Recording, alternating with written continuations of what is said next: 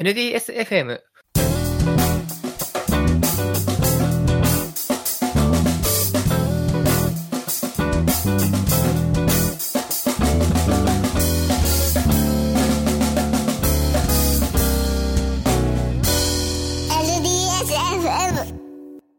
えー本日のゲストは、まさるさんとかいさんです。よろしくお願いします。お願いします。えっと、本日は、えー、カイさんが、えー初めての、えーゲストスピーカーに参加いただきましたので、あの、自己紹介お願いしてもよろしいでしょうか？す。はい。えっ、と、カイポップというハンドルネームで、えー活動してませんけども、まあ、やってます。えーまあ、本名がカイなんですけども、はい。えーと、カイさんと今日から呼んでもらうことになりました。えっと、まあ、生まれも育ちも長岡の人間でして、まあ、大学の4年間だけ東京にいて、それで長岡戻ってきて、ずっとこっち住んでます。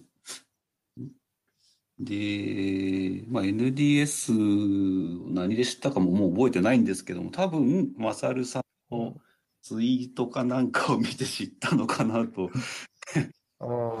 じゃないのかなという気がして、まあ、数年前ぐらいから、えーまあ、聞く側、見る側でずっといたんですけど、まあ、先日はい発表させていただきました。おめでとうございます。やったやった。はい。お粗末で様でした。はい、そんなとこでよろしくお願いします。よろしくお願いします。はい。で、本日は NDS58 第58回勉強会が12月の8日に行われたので、その振り返り会を行いたいと思います。えっと、まず発表内容を読み上げますね。えー AWS ソフトウェア機械学習などいろいろ振り返ると題しまして、サーチフルさんが、オブナイズと Web オーディオ API で楽器を作ってみた。で、カイポップさんが、えーブラウザでスクレーピングを考える。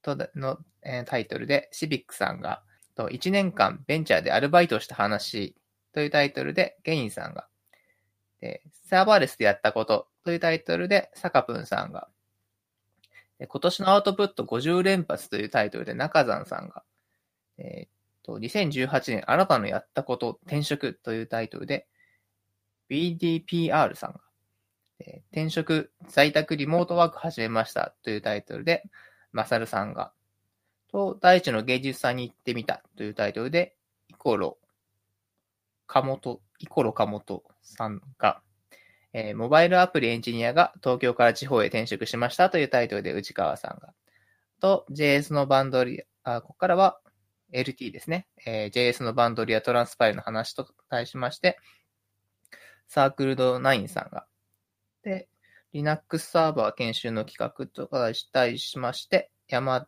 山ドックさんが、えーあと Python 機械学習勉強会のご案内と題しまして、板垣 M さん。で、最後に、えー上司スイン新潟のご案内というタイトルで、ヒデ KST さん。あと、えー飛び入りの LT が、えー JS 忍者と実践エクスポの話というタイトルで、GGTMTMGG さんが、えー話してくれました。はい。ということで、えー話に移っていきたいと思います。よろしくお願いしよますろしくお。願いします。はい。そうですね。えーまあ、最初は、えっ、と、笠原さんの、えー発表で、まあ、何よりもすごかったのは、えー55回ですか。あの、勉強会に参加してるということで。すごいですよね。なんでそんなにって言ったらあれなんですけど、はい。すごいな。だって、はい。なんか365日で割ったら1週間に1回ぐらいやってんじゃないかという。すごい。まずそれだけのイベントがあるんだなっていうところもあれなんですけどね。そうですね。新潟ですもんね、メインが。メインがすごいですよね。はいこれ私ちょっとまだ家事の都合でちょっと間に合わなかったんではい見れなかったんですけど、どうだったんですかね？はい。いや、なんていうかですね、まあ概要的な感じになってるので、うんその中身はどにお、あのー触れるのは少なかったと思うんですけども、うんあのまあ、なんでしょう、すごいなっていう感じです。たくさんイベントで、あの、はい、参加されてて。活発だなって、すごい、よくいあのひ、あの活動量はこなせるよなっていう。はい。ですね。しかもこの、何よりすごいのが、イベント主催13回っていう、これが、あの、ちょっとおかしいですよね。それもすごいですよね。だからしかも様々なイベントですからね。そうですね。様々なんですよね。うん。すごいすごい。いや、ほんと精力的だなと思います。そうですね。で、次の発表がカイさんですよね。はい。これもテルミン面白かっそうですね。これも私見れてないんですけど。た。あ、そっか。か、そうなんですねそう、。タイムラインこれがテルミンって書いてあって、おっはいて。これをすごい面白かったんですよね。あ、よかったです。オブナイツという、あの、電子デバイスっていうんですかね。にそうです、センサーつないで、はい。あれは何センサー使ってましたっけ？あれは、えっ、と、距離を測るセンサーを、はい。で、まあ、何、何ミリメートルっていうデータが取れるんで、まあ、それを音程に変換して、出すっていうような、まあ、シンプルなことをやってるだけなんですけども。あ、そういうこと、テルミンっていう楽器が知らない人いるんじゃないかな、きっと。そうなんですああ、でもこれ説明しづらいですよね。これ映像ないと説明しづらいです。はい。まあ、まあ簡単に言うと、アンテナが2本ついていて、アホ物の話。で、そちらに手を近づけると、うん。音が変わって、で、それをうん2本使うことで、音の大きさとか音の高さがきっとあれ、それぞれに対応してるんですよね、きっと。うんそうですね。で、こう、すごくこう、連続して、あれですね、デジタルじゃなくてアナログにウィーンって感じにこう音が変わる楽器ですよね。そうです、そうです。そうですね。すごい詳しいですね。いや一応あの演奏家なので私もはい。あのテルミン、テレビではないですよ。あ、そもそもテルミンって、どう、あ、なん、なんなんですか？あの、かなり本格的な楽器なんですか？まあ、本格的。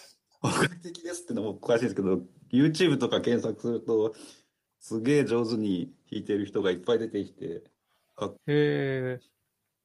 あれ原理としてあれですよね。あの東京なんたらキッドさんとかのあの ノコギリを曲げて叩くのと原理は同じですよね。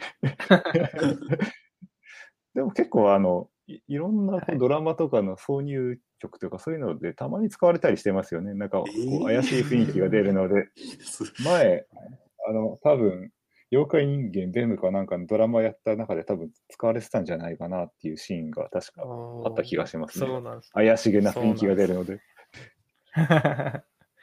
はい。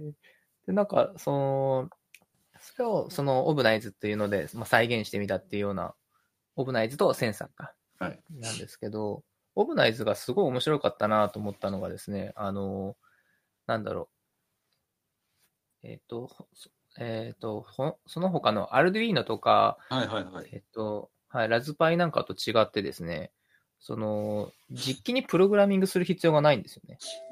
そうですね。あの、そうなんですよ。その辺がとてもカジュアルに始められるのがメリットかなという印象で、まあ、ラズパイとかアルドゥイーノとか、前から興味はあったんですけど、いかんせん自分 Windows しか使わない人間で、その他の OS とかから始めるってなると、思いちうんうん上がらなくて、まあ、あとその電子回路の知識がほとんどないので、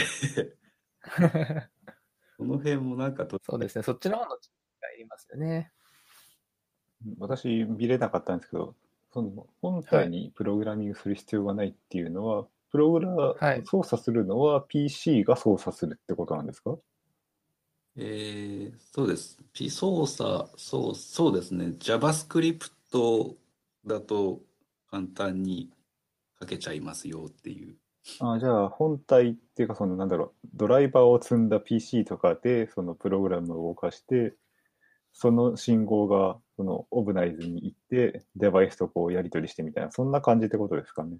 なんだったかな？なんか、オープナイズが、えーっと、もう、なんか HTTP のソケットの通信でつ、つながるんです。あパソコン上あじゃあと。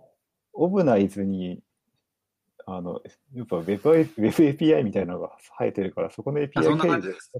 そんな感じです。あ、なるほど。超簡単なんです。だから。なんで画面を、オフナイズ単体でもう通信が可能なんですよね。はい。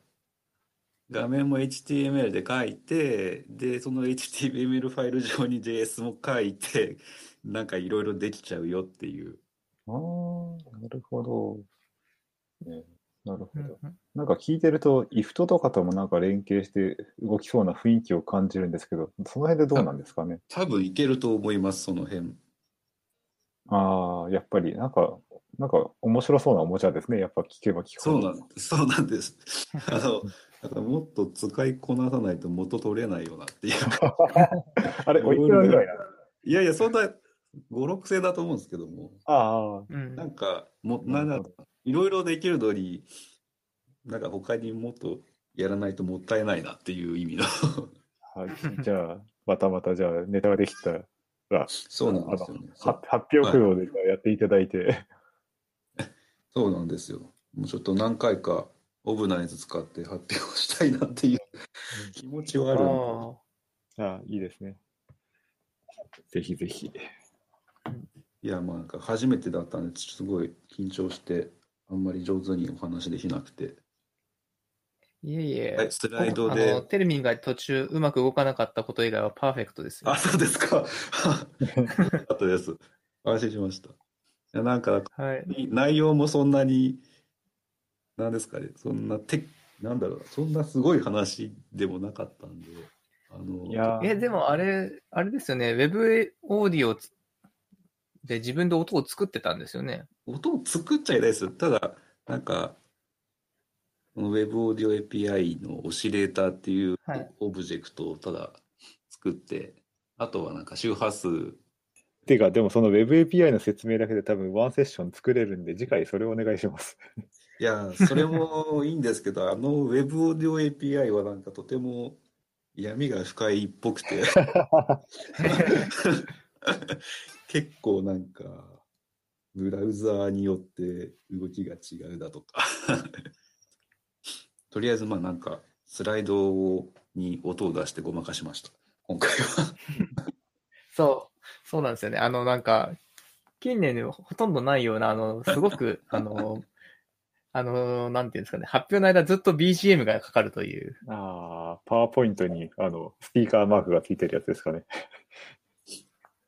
あれは何で流してたんですか？あれはですね、あの、Bluetooth のレシーバーの装置を、あの、音はい。あの、部屋の音響機器にぶっ刺して、Bluetooth パソコンの音を鳴らしてたっていうだけなんですけど。ああ、そうしてたのか。なるほどな。そうですよね。確かになんか響くような感じだなと思ってたんで、何かなと思ってたんですよね。スライド自体も、あの、なんですかね、HTML ファイルで作って、あの、ほんで、なんか、この何枚目のスライドに来たら、この MP3 を再生するみたいなのを JavaScript でゴリゴリ書いてたんで、あ、そうだったんですか？そうなんです。スライド作るのが結構手間だったんです。ああ、ああすごい。HTML で書いたスライド連動で BGM が変わるって、それはそれで、それだけで面白いじゃないですか、ネタが。うん、面白いと思いますよね。そうしないと、なんか、スライドと連動させて音が出せないんで、なんでも HTML と JS でスライド作って、それでまたワンセッションいけますね。そう、すごくじゃあ、もう全体的に面白かったって感じですよね。で、カイさんの次が、シビックさんのスクレーピングの話でしたね。そうですね。マサルさんはここからいらっしゃったんそうですね。かここあたりでようやく到着した感じですね。なんかそうですね、あのーすごく面白くて、なんか、まあ、えシビックさんがやっている、あのー英会話教材、はい。えっ、と、あのな今、インターネット英会話教材の便利にするための Chrome 機能拡張を作ったみたいな話ですよね。そうですね。この中身の話ですね。はい。なんか、すごくいい、いいなっていうか、その、すごいなと思ったのが、その、なんか、えっ、と、実際にその、スクレーピングを行うためには、えっ、と、そのページに、自分のページにログインする必要があって、うんそうですねその。ためには、はい。自分のユーザークレデンシャルを持ってなきゃいけないけど、それサーバーで持つの嫌だなっていう、そうですね。はい、話があって。はい。なんか、それ、僕もなんか、スクレーピングとか、あの、書いたりするので、うんそういうのあるんですよね、結構。うん。結構やっぱあるあるなんですよね、きっとね。うん。それをなんか、Chrome 自身がもうどうせ持ってるはずだから、それを使おうっていうのはすごくうん。面白いアイディアだなと思って聞いてました。理にかなってるし、なんていうか、こう、Chrome 拡張だからこそ、はいこう、いけるって感じしますよね。はい、そうですね。だからすごく、うん、なんか、なんかぴったり、いい、すごくいい実装だな、なん そうなんていうか、ね。そうそう、思って見てましたね。うんはい、で、そのスクレーピングが、ドムをコネコネするのが、なんと jQuery という、はい。おまあ、もうやっぱ jQuery だよなっていう気分にやっぱなりますよね、でも。まあ、そうですね。あの、多分クエリーセレクターとかの標準の API でもある程度いいんでしょうけど、うん。まあ、jQuery の方が簡単だし、jQuery でって言ったら、それでいいのかなと思いますね。そうですよね。やっぱ、そう次の要素とか、二つ上とか先祖とか子孫とか、そういう生き方ができるんですよね、jQuery だと。うん、そうですね。標標準だといけるんですかね？どうなんだろう？最近知らないんですけど。一応、あの、まあ、アクセスはできる、もちろんできるんですけど、あの、jQuery の方がずっと簡単ですね。うん、ああ、なるほど。繰り返し、うん繰り返しというか、網羅的にアクセスする方法とか含めて。そうですよね。ううんやっん。ぱ適材適所って感じで、その辺もシビックさんのセンスの良さが現れてる感じでしたね。はい。そうですね。でもその後こう、ツイッターでこう、補足いただいて、全部 jQuery じゃないよっていうのは、ちょっと返事もらいましたね。ああ、全部じゃないって何何が違う？結局、拡張全体は、あの、ビューとか、ウェブパックとはいかちゃんと使って、ああ、なるほど、なるほど。ビルドしてやってやますよって。はい。で、そのドムをコネコネするところに jQuery を使ってるって。なるほど、なるほど。それは多分、やっぱり、うん。タグついてるんで、多分きっとツゲッターにも後でまとまるとは思うんですけど、はい。なるほどな。まあ全部 jQuery するの辛いですしね。で、そのシビックさんの話の次が、えっ、と、ゲインさんのはい1年間ベンチャーでアルバイトをした話。これも良かったですね。はい、面白かったです。うん、フラーっていう、あの、新潟市にある会社ですよね。そうですね。あの、長岡はい花火アプリとかを作ってる会社ですよね。うん。そうで、これが、その、何が、こう、アルバイトなんだけど、すごくしっかりやっていて、はい。ね、全部なんか、なんていうか、ちゃんと全部仕事を任せてるというか、そういう感じでしたよね。メンターもついてサポートしてるし、はいはい。コーディングからデプロイまでしっかり任せてもらってっていう感じの話をしたりうして、ん。うん素晴らしいな話を聞いててもすごくなんか、まあ、いい体験をしたんだなという。そうですね。はい。なんか、フラーの T シャツ着てましたしね。そうですね。普通の情情報処理系の専門学校とか行くよりも、ここう お金もらえてさらに実践的な 身についてだから、はいうん、だからある程度できる人はそういうまあアルバイトとかで行けるところが、まあ、増えるといいなって感じはしますよね。そうですね。うんそれが、まあ、ほぼリモートみたいな雰囲気で、うんあのあ、そっか。そうフラーさんの事務所自体は新潟にあるんですけど、メンターはあのこの本社がというか千葉の方にいて、そちらからリモートでレビュー受けたりとかいう話でしたんで、なるほど、そういうところでもこう、体制整ってきたんだなっていう気分になって、うん、非常になんかいいですね。確かに。そうそう。なんで、彼には今後また、一回統一に出た後にまた、こう、また戻ってきてとか、そういう選択肢がある時代になるといいなとは思います。はい。戻ってこれる場所が増えるといいですね。そうですね。そういえばなんか長岡高専で、はい講義やってたみたいなことも言ってましたよあそうですね。フラーさんが授業として、長岡高専でプログラミングの学習というか、そういったことをしてるらしいですよね。うんうん、それも、なんていうかもう素晴らしいですよね。こう地元のというか、地方、その、うんちゃんと地域の学校に、フィードバックというか、うん、はい。バリを返して、うんうんそれ結局はそこで育った人がやっぱり自分の会社に来てくれたりっていう話にやっぱなってきますしね。うん。あとこう、ツイッターとかに私書いたんですけど、まあ、要は教えることっていうのがやっぱ非常に教える側の学びになるので、はい。それで社員の教育というか、そういった面にも多分良いいい働きがあったんじゃないかなと、うん、想像はつきますね。そういえば確かゲインさんじゃなかったでしたっけ？あのーなん、呼び方忘れてたんですけど、あ、のーナデックベース。あ、そうです。ナデックベースでしたっけ？あの、はいナデックベースね。っていうスペースがあって、そこ使いましょうよっていう話をしてましたよね。そうですね。えっと長岡駅近くの、多分徒歩5分とかのところに、旧大和のところがそういう、その、えー、何ですかね、三官業一体になってやりましょうみたいな、そういうやつでしたね、確か。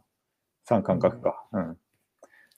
の連携した施設みたいなので、でもこう、いるのが、こう、リモートワークしてる 大人ばっかりで、ちょっとなっていう気分になったって言ってましたね。そうですね。そう話は、私もその話で、お、じゃあ行ってみようかなって言ったら、こう、その後にその話ができて、お、お、お、ああ、行きにくいって。そうそう、いたば、い会場にいた人たちはどちらかというと、その、そうそうそう。かリモートの方の人たちに近い人が多かったと思うので。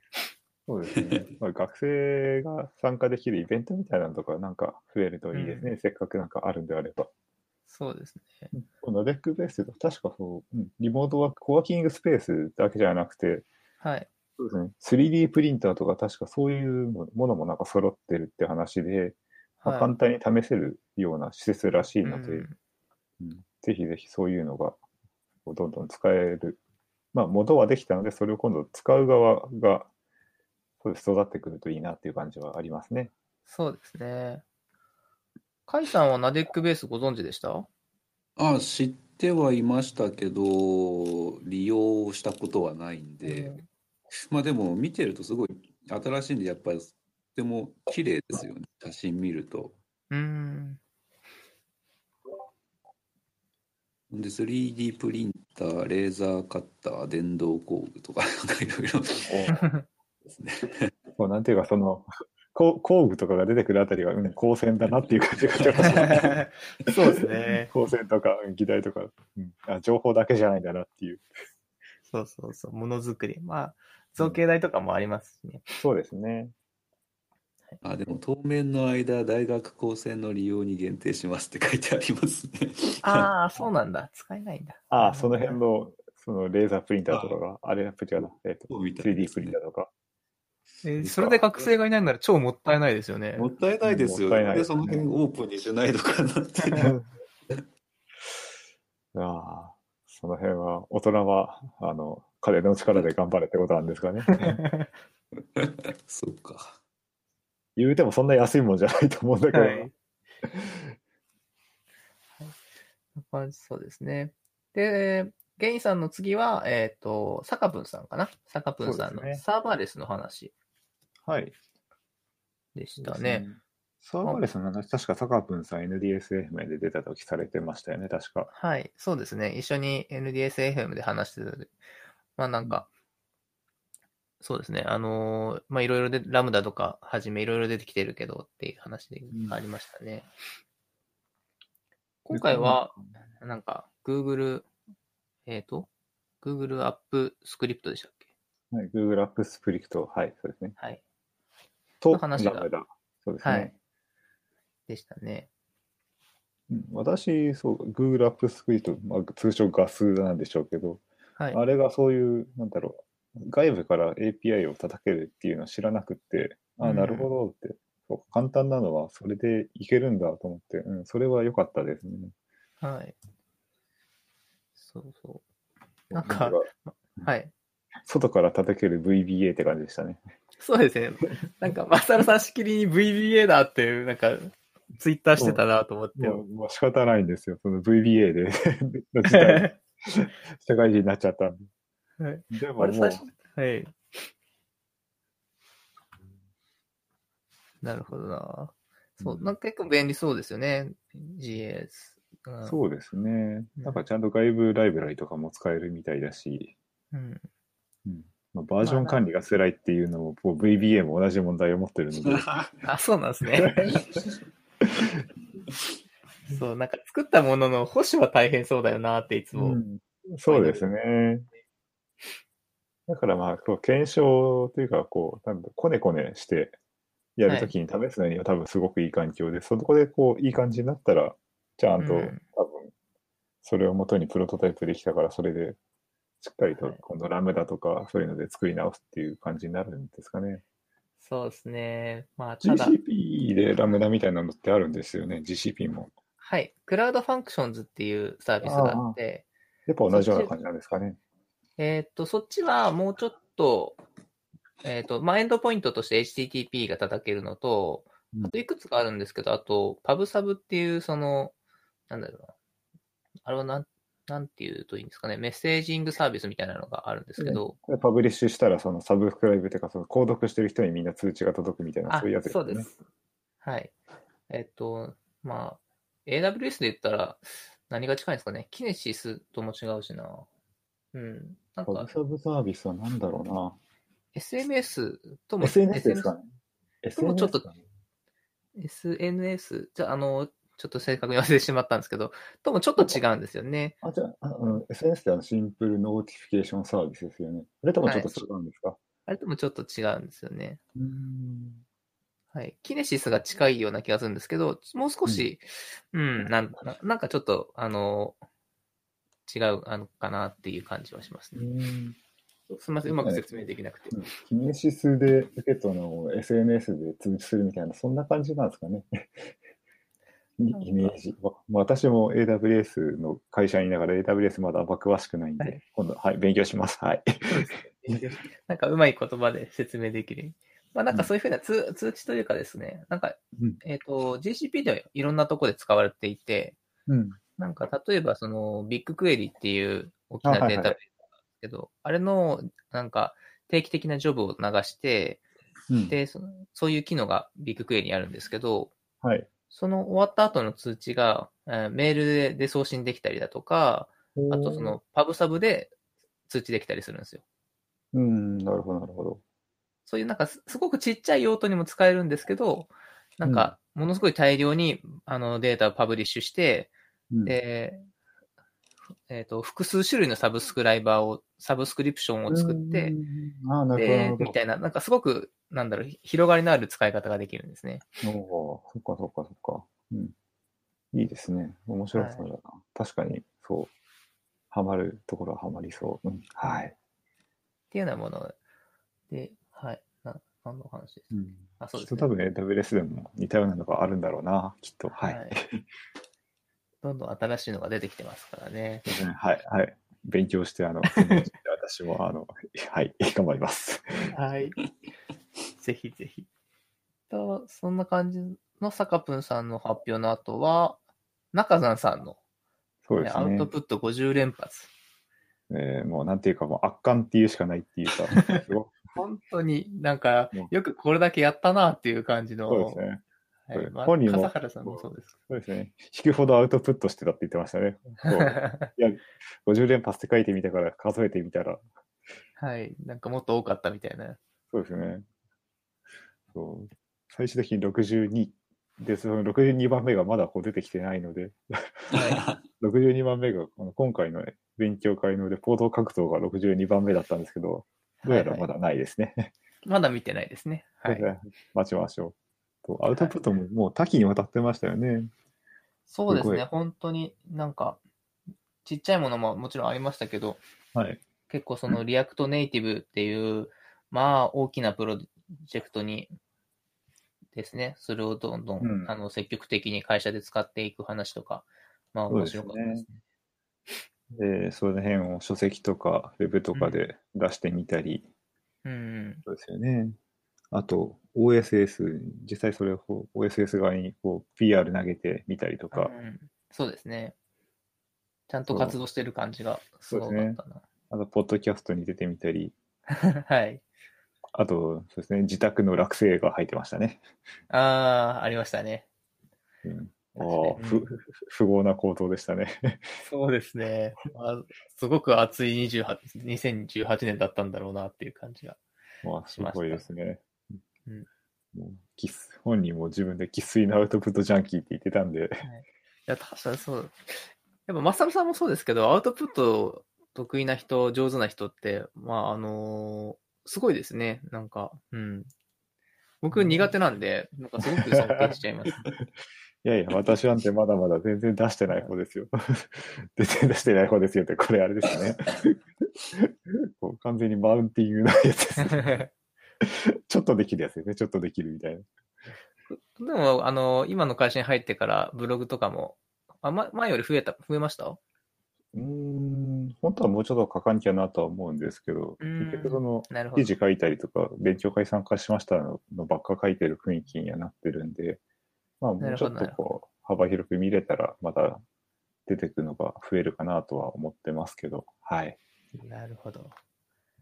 すごいです。僕もまあ、もうちょっと頑張ります。はい。あの、ぜひぜひ、あの、知見を 出してください。あの、スピーカーで今度 NDS また出てください。はい。あはい、ぜひ。と、その次が、えー、中澤さんの次が、なんだっけ。そうですか。2018年の、えーやったこと、転職というタイトルで、はいあ。れです。BDPR さんですね。BDPR さん。はい。こちらが、まあ、えっ、と、AIUEO で。転職された話、話でしたね。うん。長岡には、まあ、えっ、と、あ、そうですね、UEI の、えー清水さんが作った AIUEO っていう会社、会社があって、まあ、AI 関連の会社として、えー結構有名、あの、長岡市内、まあ、新潟県内では有名なんですけどね。名前出たら、おーって言ってましたねおーっ。てなりました。はい。まあ、なかなか LDS にも来てくれないかなとか、まあ、シビックさんと話したりしてたんですけど、もうついに来たっていうような感じでしたね。もう実際でも、うん何やってんだろうっていうふうに、実は、そう、表にあんま出てこないんで、うん。ああ、そうですね。と思ってたじ。感じはあるんですよね、確かに。うん。今回も、あれ、具体的なところについてはあんま聞けなかったですね。そうですね。完全にまあ、転職して、こんな感じに変わりましたっていうところが主眼だったので、そうですぜひ、ね。こう、中の面白い話も今度聞けたら嬉しいですね。あ、そうですね。なんか、聞けたことに満足して内容、なんか、業務、業務の話が聞けてないことに今気づきました。うん、でも今回その発表でやっぱり一番良かったのは、この AI っていう分野は、こう、やっぱこはいう強い人が行くから、そういうひ、後から行くとそういう人たちに呼ばれて自分は入れないと思うから、最初に入るっていうのを選んだっていうのが素晴らしかったですね。確かにあれは最もだなと思っていい戦略だなと思って。先行者利益を得るっていう。はいはい。もうまあ、さ大変ですよね。一番最初にその、まあ、あのーまだ大きくなり始めのところに、あのーうん、思い切って飛び込むっていうのは、やっぱ勇気のいることだし。そううん素晴らしいですよね。ていうか、まあ、はいそれも、そう、その、もしもその分野が成長しなかったらどうにもならないですからね。はい。だから、博打的要素もきっとあったんでしょうけども、まあ、すごいなと思いました。うんその理由がまた面白そうだから言ったっていうのがすごく良かったですね。よかったですね。うんはい。やっぱ、うん興味があるっていうのがやっぱいいですよね、やっぱはい一番ね。うん。カイさんはこの辺りまでいらっしゃったんでしたっけ？そうですね、ここのセッション見終わって帰りました。なるほど。じゃあ、マサルさんのセッションは聞いてないということですね。そうなんです。ちょっと聞きたかったんですけどね。あ、じゃあ私の発表の話に行きます？はい。えーっと、タイトルは転職在宅リモートワーク始めましたってタイトルで、はい、やりました。えこれは NDSFM でもこう何回か、てかうん出た時にも話したんですけど、まあ、はい。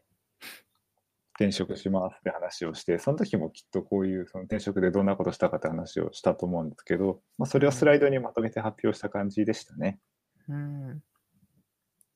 ざっと言うと、こう、私今いるクラスメソッドって会社、リモートワークの環境を整えていってまして、で、面接とかももうほぼリモートでやって、で、一番大事な面接は、あの、チームメンバー、はい、属先のチームのメンバー全員のところで、えー与えられた課題について、えー設計したりした結果を持っていって、議論、そこで議論するっていう、えーまあ多分人によってはもうそれだけでうってなっちゃうやつだと思うんですけど、うん。ただ、うん、ツイッターの発反応を見てると強い人は大体面白そうって言ってるんですよね。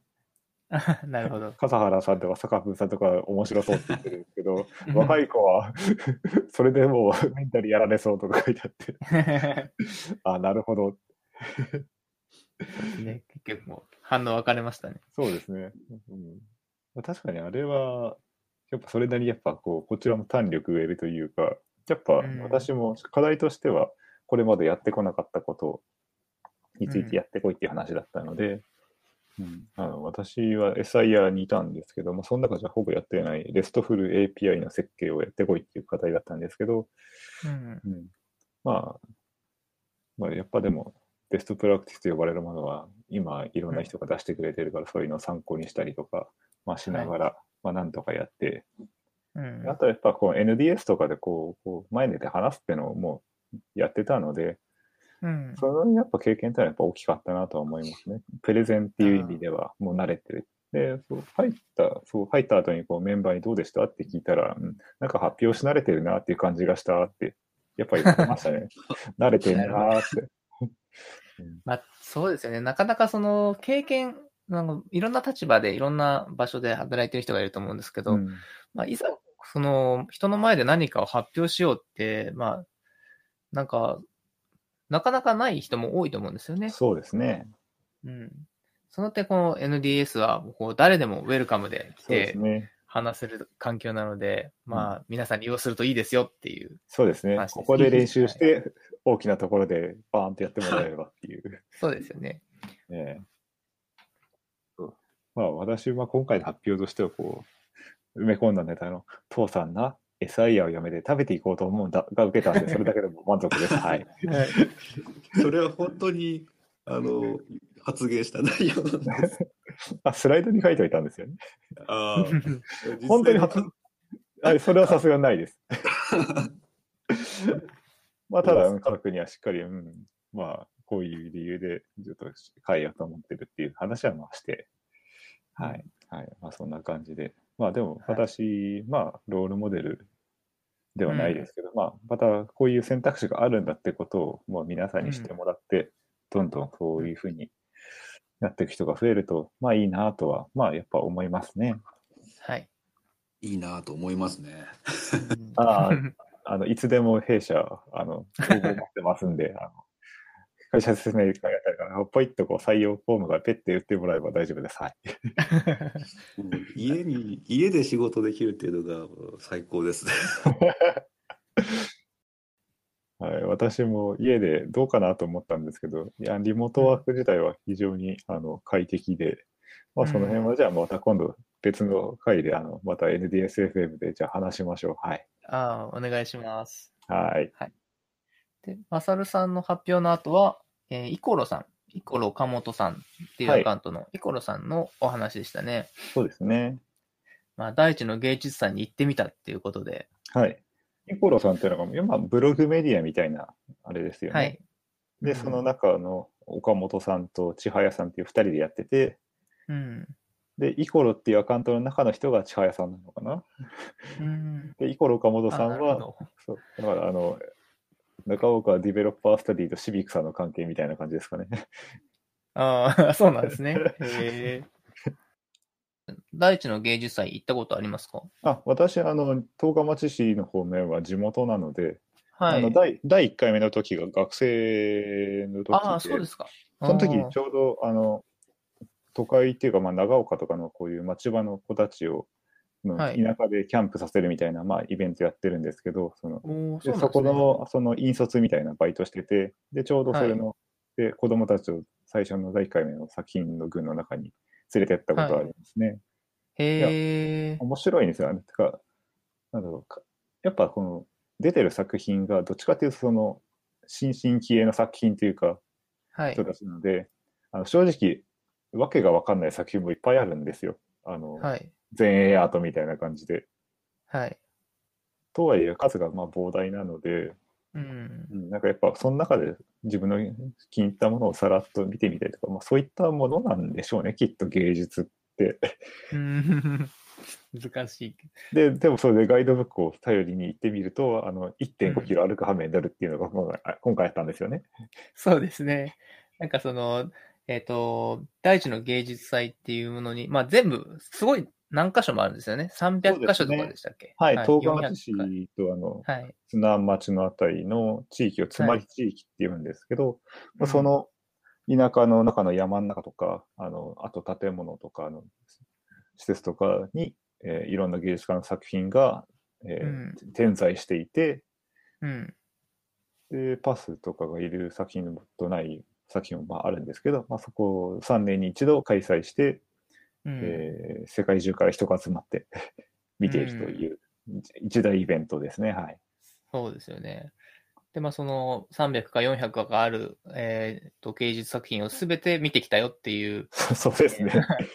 話で、まあなんかガイドブックはちょっとどうかみたいな話もあったわけですけど。そうですね。ガイドブックはあんまりあのインターネット上の情報があんまり正しくないって言ってましたね。そうですね。それでなんかその、まあ、あのーこんなはずじゃなかったみたいな感じで、はい1.5キロを山の中を歩く、歩いてやっと作品に出会えるみたいな話とか、ですね。はい。そんな感じのちょっと面白い話を3つかはいよ、3つぐらいかな。はい、紹介していただきましたね。そうですね。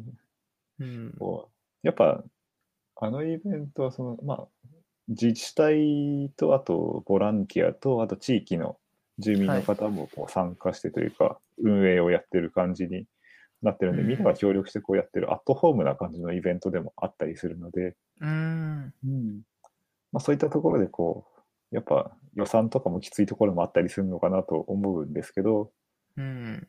でそのだからそう予算が足りない部分は地域の人の知恵と、うんあの心意気というかおもてなしの心でカバーみたいな感じで、うん。うん。そういうところがいかにもって感じでいいなっていう話でされてましたよね。カイさんはなんか見に行ったことありますか？何年か前に一回ありまして、うん。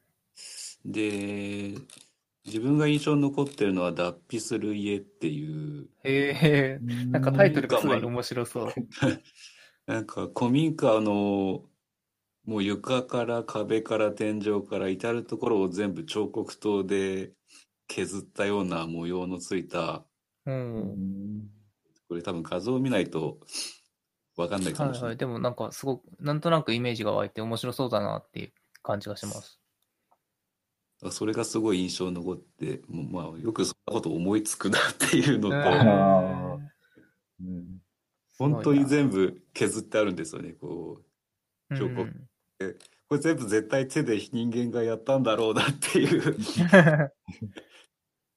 あと、なんかすごいその、まあやっぱ点々と芸術作品がうん あって、なんかふとしたところになんかコロッケ売り場があって、ええなるほガスど。ボンベでなんかこう発電して、こんなところでなんでコロッケ作ってんのみたいな、そんな、まあいろいろあって面白かったっていう印象はあっていや、なんか予算はなんか縮小してるみたいな話を、あしてしたてまみたいねしたね。ねあ、そうなんですか。はいうん、ただ来場者は増え続けてるっていう。はいそれ、それでいいことなのか悪いことなのか。あのんあの、このイベント、行けばまだやってあるものなんですか？えーとですね、一応、イベントとしては3年に一度決まった期間で、その期間しかない作品とかもあるんですけれども、はい。えー実際そのできた作品というものは、そのまはいまそこに置いてあるものもいくつかあって、うん。あの、なんだろう、テントとかなんかこう、構造物を立てて、はいで、。なんか作品にするみたいなのは、やっぱりこう、うんずっと置いていかれないんですけど、はい。うん例えばこう、田んぼとかその畑の山のところにこう、何かしら構造物を作るとか、そういったものとか、あとはですね、作品の、あ今回のあの発表でも紹介してたあの、道の駅のキナーレってところは、はい。うんもうずっとこう作品が置いてあったりし,、ますね。なるほど。なので、はい、今、ガイドブック見て、ふらっと行っても、あの常設状態のものもいくつかあるので、うん、で、だからあの辺走ってるとなんかこう、あの、大地の原産の作品のところに黄色い看板があるんですけど、番号がついてて、それが実は普通に道路走ってるんだけど、たまにチラッチラッチラッと出てきたりするので、うん私のあの家実家のあたりもあの歩いて数分とかのところに実は作品置いてあったりしますし、お そうなんですね。さすがにもう数年前なのでだいぶ朽ちてますけど、うんうんあじゃあまだ見に行けるっていうことで、ちょっとはい。そうですね。いいいと思います。中郷グリーンパークっていうところがあるんですけど、そこだとあの第1回の作品がまだずっと置いてたりするので、へえ。で、子供を連れてあの放牧するのにもいいとこなので、うん。行ってみるといいと思います。はい。なるほど。ありがとうございます。はい。そうですね。で、そのイコロさんの発表の後は、えっ、と、L、ん？ここからじゃないかな？あ、ここ、そうか、次はモバイルエンジニアが東京から地方へ転職しましたっていうことで、藤川さんが発表され、してくれたんですけど、なんかその、内容としてはもう、なんか思いっきり社会問題の話でしたね。そうですね。はい。もう、なんていうか、働くには都会はすごくいいんだけれども、子供を育てるためには、すごく辛いっていう話を奥さんがさはいし始めて、はい。ね、あのバグの話をしていましたね。はい、そうですね。社会にバグがあるっていう、社会の制度にバグがあるっていうことで、まあなんかいろいろ 話されて、はいまあ大きな社会問題だっていうようなことがテーマの一つでしたね。あの保育園に入れるのがやっぱ都会大変なんだなっていう。うん、何でしたっけ？共働きするために保育園に入れるためには、共働きしている実績が必要っていう。そうですね。完全なんか完全にもうデッドロックですね。はい。すでにその共働きしていた人が、まあ、例えば、えっ、と、奥さんが産休に入って復帰復帰した場合には、あのー、保育園とかに入れることができるけど、あのー、先に子供ができてしまった場合には、その、なんだろう、後から働けないから、あの、働いてる実績がなくて、結局保育園に入れることができないみたいな。え、何それみたいな話でしたね。ひどい話ですね。うん。そう、そういう社会問題に切り込んで。まあ、それで、まあ、新潟の方に縁があっていらっしゃって、今、新潟で、えー、働いてる、働いていらっしゃるっていう話でしたね。うん。そうでしたね。確か内川さんもフラーさんでしたっけ？そうですね。藤川さんもフラーのそのモバイルチームって言っていいのかな？うん。で、あえっと、内川さんは、アンドロイドのアプリを書いていると言ってましたね。そうですね。アンドロイドの会話では結構有名な方なんですよね、きっと。私、ちょっとそちら界隈よく知らないので。すいません、僕も詳しくないんですよね。はい。まあでも、ねただ、やっぱり、うん、こう、地方に、こう、藤川さんの場合は、うんなんていうんですかね、U ターンでもないけど、I ターンでもないというか、こう、そうですね。なんかご出身は、まあ、あの、北海道の方ってそうおっしゃってまですね、ましたね。まあ、やっぱり、あと、そうですね。なんかその、僕も新潟から東京に来て思いますけど、やっぱりその、まあ、満員電車だとか、はい。まあ、車のありえない渋滞だとかは、なんか本当うんざりはしますね。そうですね。満員電車は私も前職の時出張に行くたびにもう、本当に嫌で嫌で。うんうん。そうなんもです。なんうんかその、うん、だから、まあ地方にやっぱり残念ながら、その、うその、東京で働いてたようなモバイルエンジニアとかの受け入れ先が少ないのは現状なので、まあどんどん増えていくといいなと思いますね。そうですね。またちょっとモバイルエンジニアとかだと、やっぱこう、フロントというか、ユーザーだけに触れる部分なので、ちょっとリモートをやりづらいところも実際なくはないとは思うんですよね。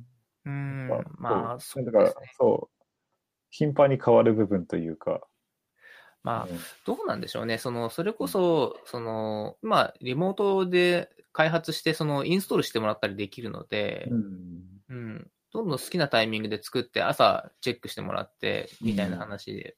で、まあ、月に何回か、あの、うんちゃんと集まってミーティングしてみたいなやり方でも、全然いけそうな気はするんですけどねそ。うですね。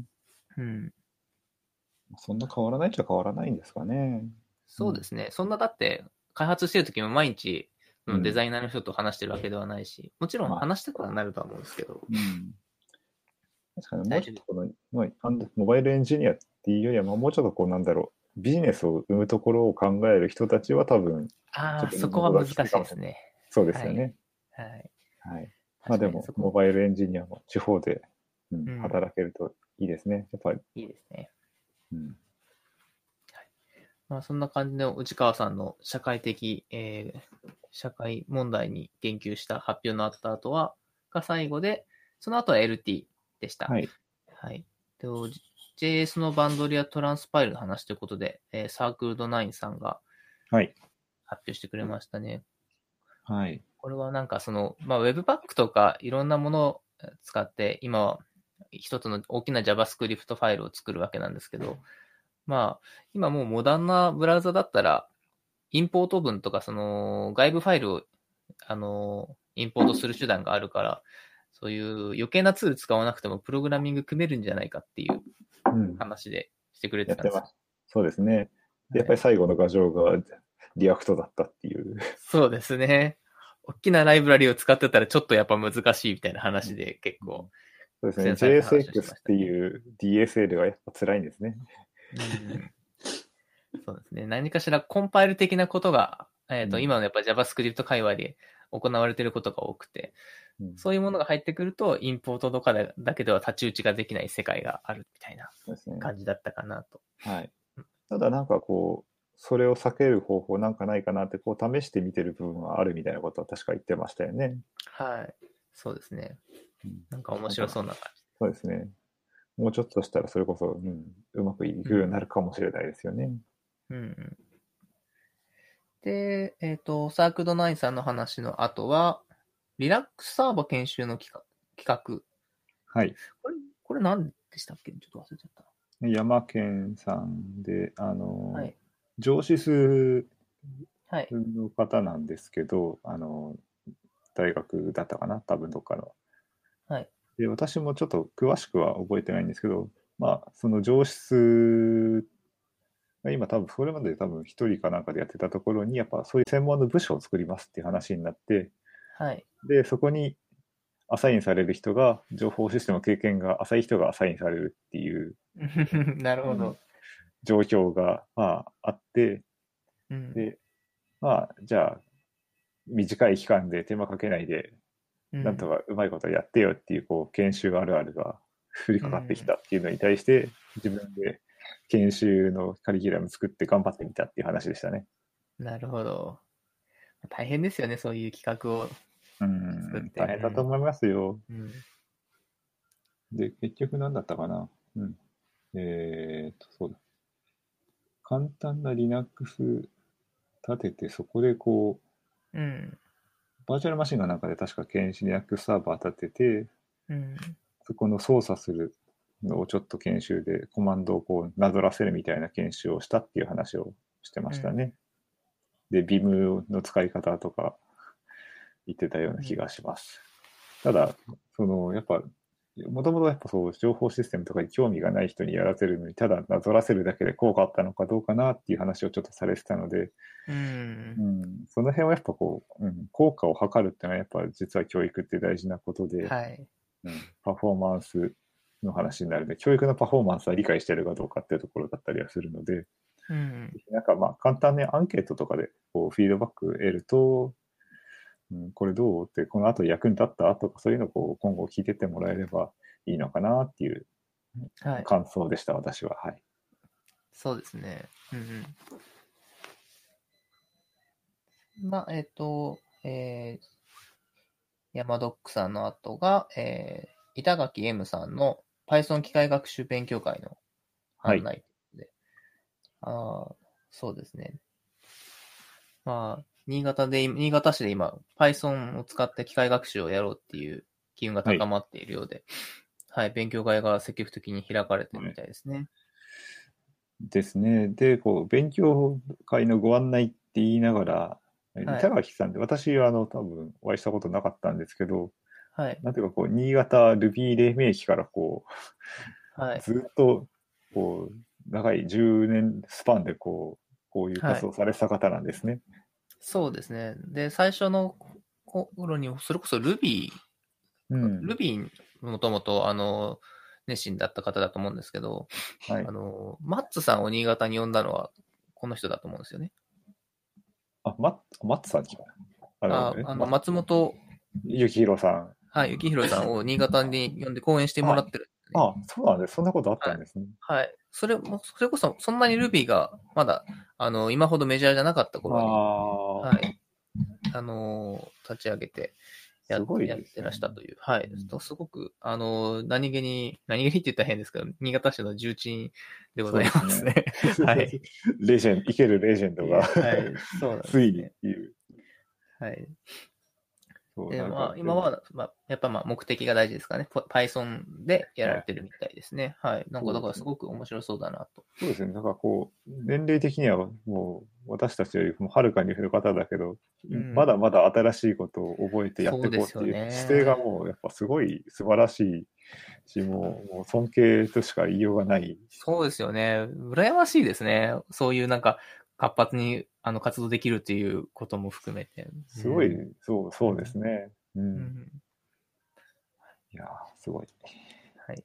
なんか長岡でも、はい、開催されるという話がありました。そうですね。そういう話がありましたね。あ、それ私のブログに後でさしとこう。はい。あはい。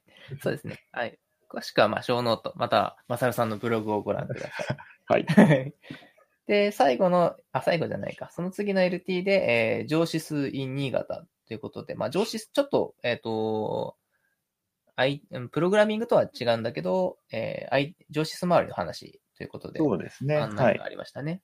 はい。うん、これは確か某米価メーカーうん。の某超大手米価メーカーですね、うんの上質の方なんですよね、このヒデ KST さんが。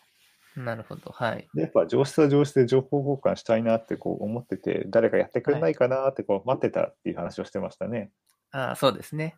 うん、でも、でも、あ、はい。自分がやんないとないんだってこう気づいて、それで行動に移したっていうのは本当に、うん、素晴らしいそうですね。ですね。そっか、でもそうですね。上司って、そのなんか、まあ、やっぱりできてないといけないくて、できて当たり前みたいに思われるところだけど、やっぱりいろんなやり方があるわけであって、そうですね。やりすぎてもいけないし、やらなすぎてもいけないし、いや、本当ちょっと大変だと思いますよ。それこそ甲斐さんはそっち方面をやってんじゃないですか？あ、そうなんですか？そうなんです。上質的立場の人間ですんで、はい。あの、とても興味あるんですけども、あの、はい。私、フットワークが軽くなくて、新潟市になると、はい。新潟か。ってなっちゃうタイプのデブ賞なんで、あじゃあ、上質院新潟長岡をやりましょう。あそうこれ人が集まらないっていう。いやいや、結構いる、あるんじゃないですかね。どうなんですかね。うん。一応多分、上質っていうものはきっと一般、だから、我々プログラミングのことをやってるような人たちは、あの、周りもプログラミングとかそういうのやってる人が多いから、そんな苦労しないですけど、上質って人は多分、あの、いはい本当に一般のえキーボードって何ってレベルの人を相手に多分、こう、セキュリティとかで問題起きないように、あの、う業務ん。もこうスムーズに回るように考える人たちなんで、本当になんか大変だなって、すごいなとで思って。すね。はい。本当いろんな人が確かにその、ありますね。そういう感じ。うんそっか、でもそういう知見って結構、あなかなかシェアしにくいから、うんできたらいいんでしょうね。そうですね。やっぱりみんな、あうんの、いろんな会社で、うん、大変な思いしてると思うし。こう、ぜひぜひなんかやっていく。それこそ弊社のはい上質の方も、あの、上越、オフィスにいる方が、あの弊社の上質の頭なんですけど、う。そういった方もきっと多分なんかこう参加していくんじゃないかな、きっとこういうのに。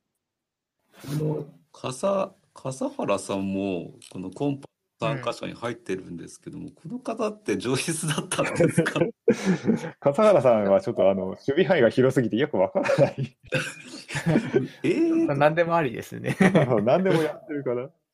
すごいな。上質だったの？とか思っちゃって。僕の聞いてる範囲では上質ではないとは思うんですけど。そうですよね。なんかそんな、はいそうじゃなかったような私も印象だったんですけど、なんか参加者に入ってたんで、すごいな。何かしら。はい。そっち方面、なんかちょっと違う、あの、ジャンルの人も呼びたいみたいな話がありましたやっね。ぱり多分相互に情報交換するときっと、まあ、知見が多分、やっぱ応用できるところってなんだかんだ言って多分あるとは思うんで、うん。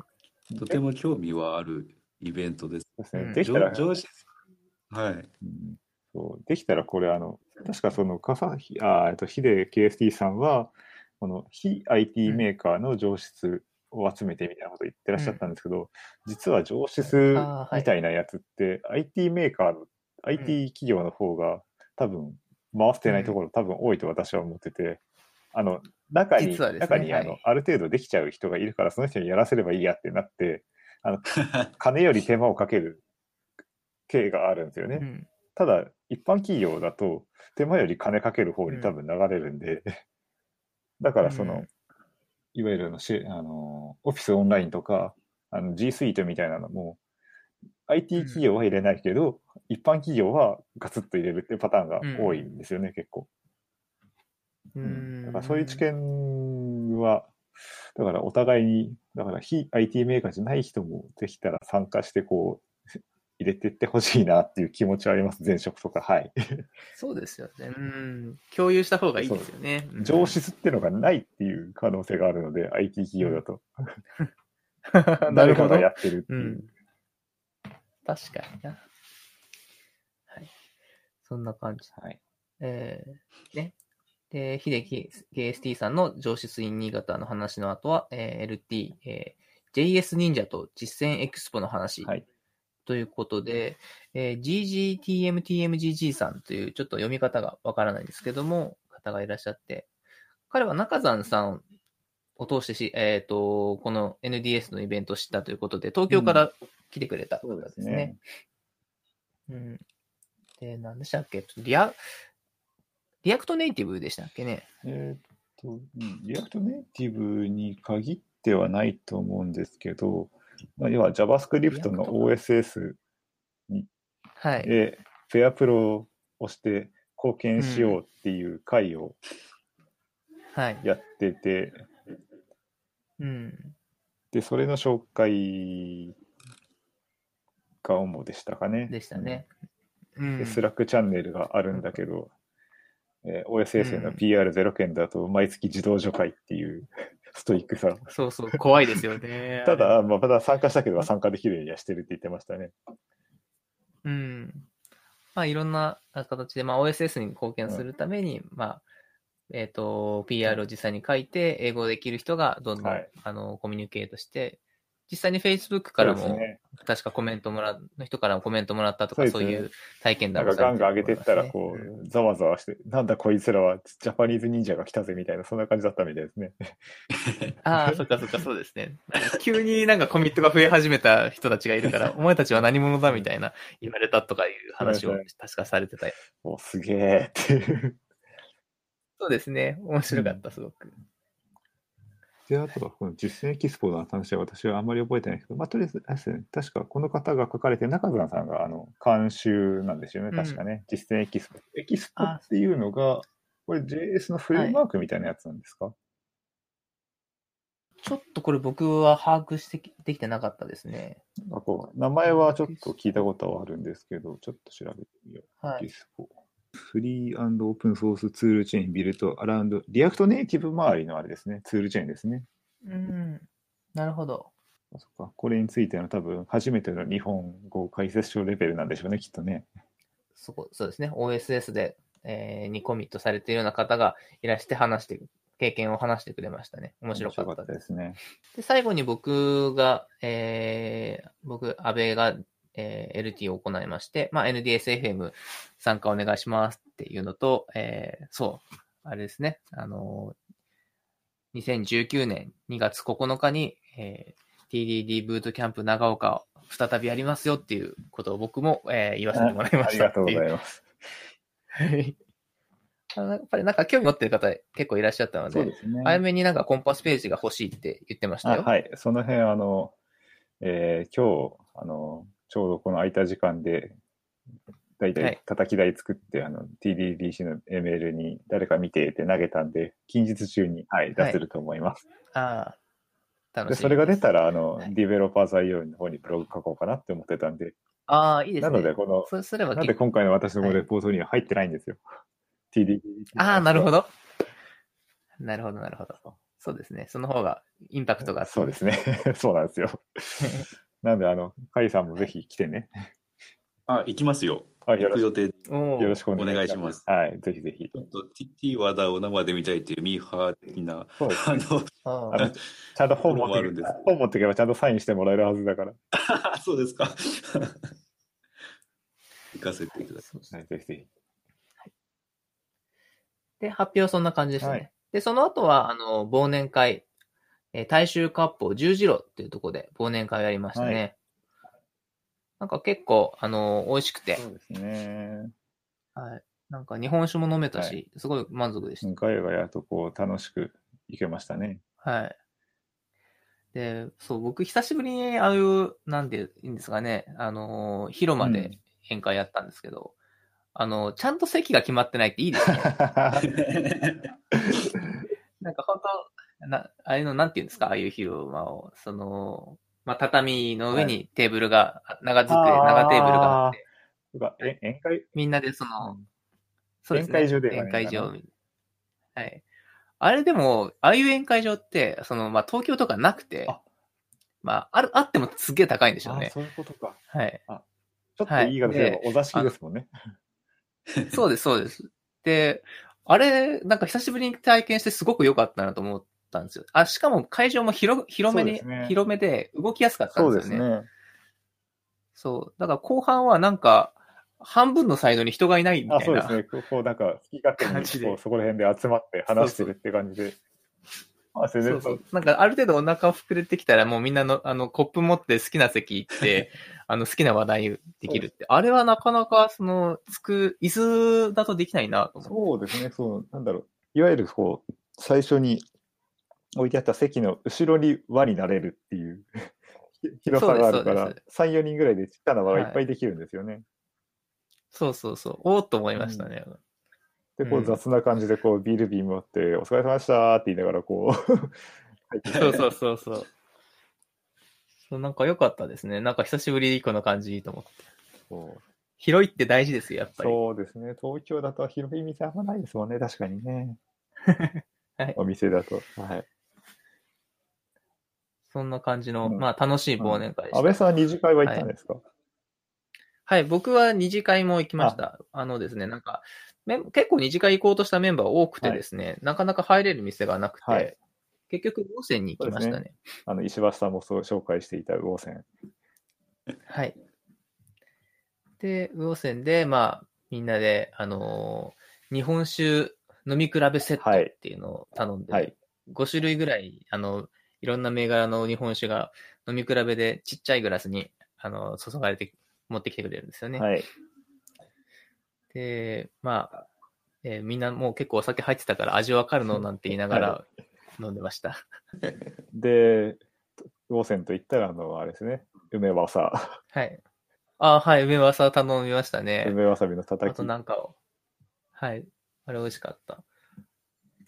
そうですね。あと何食べたかな？あんまり覚えてない。あんまりた食べ物頼まないで、あの、その飲み物も、その飲み比べセットぐらいでしたかね。それで結構遅くまでいさせてもらってで。サークルナインさんとか、こう、梅わさで、こう、無限に酒が飲めるやつだって言ってましたね。はい、そうですね。いい感じでした。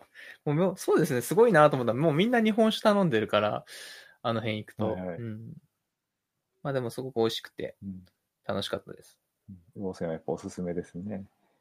うん、やっぱいい店ですね。うん。私も今度行って飲みたいね、やっぱりうん。今回二次会行けなかったんで。飲み比べセットはやっぱりすごいですね。はい。ということで、長岡に来たら、魚線もぜひそうですね寄。ってみてください。はい。NDSFM ではゲストスピーカーを募集しております。NDSFM で話してもいいよという方は、Twitter のハッシュタグ NDSFM または Discord サーバーにアクセスしていただき、えーあえーコメントください。また、お便りも募集しております。こちらも、えー Twitter から Discord で、えーコメントください。お待ちしております。本日のゲストは、まさるさんとかいさんでした。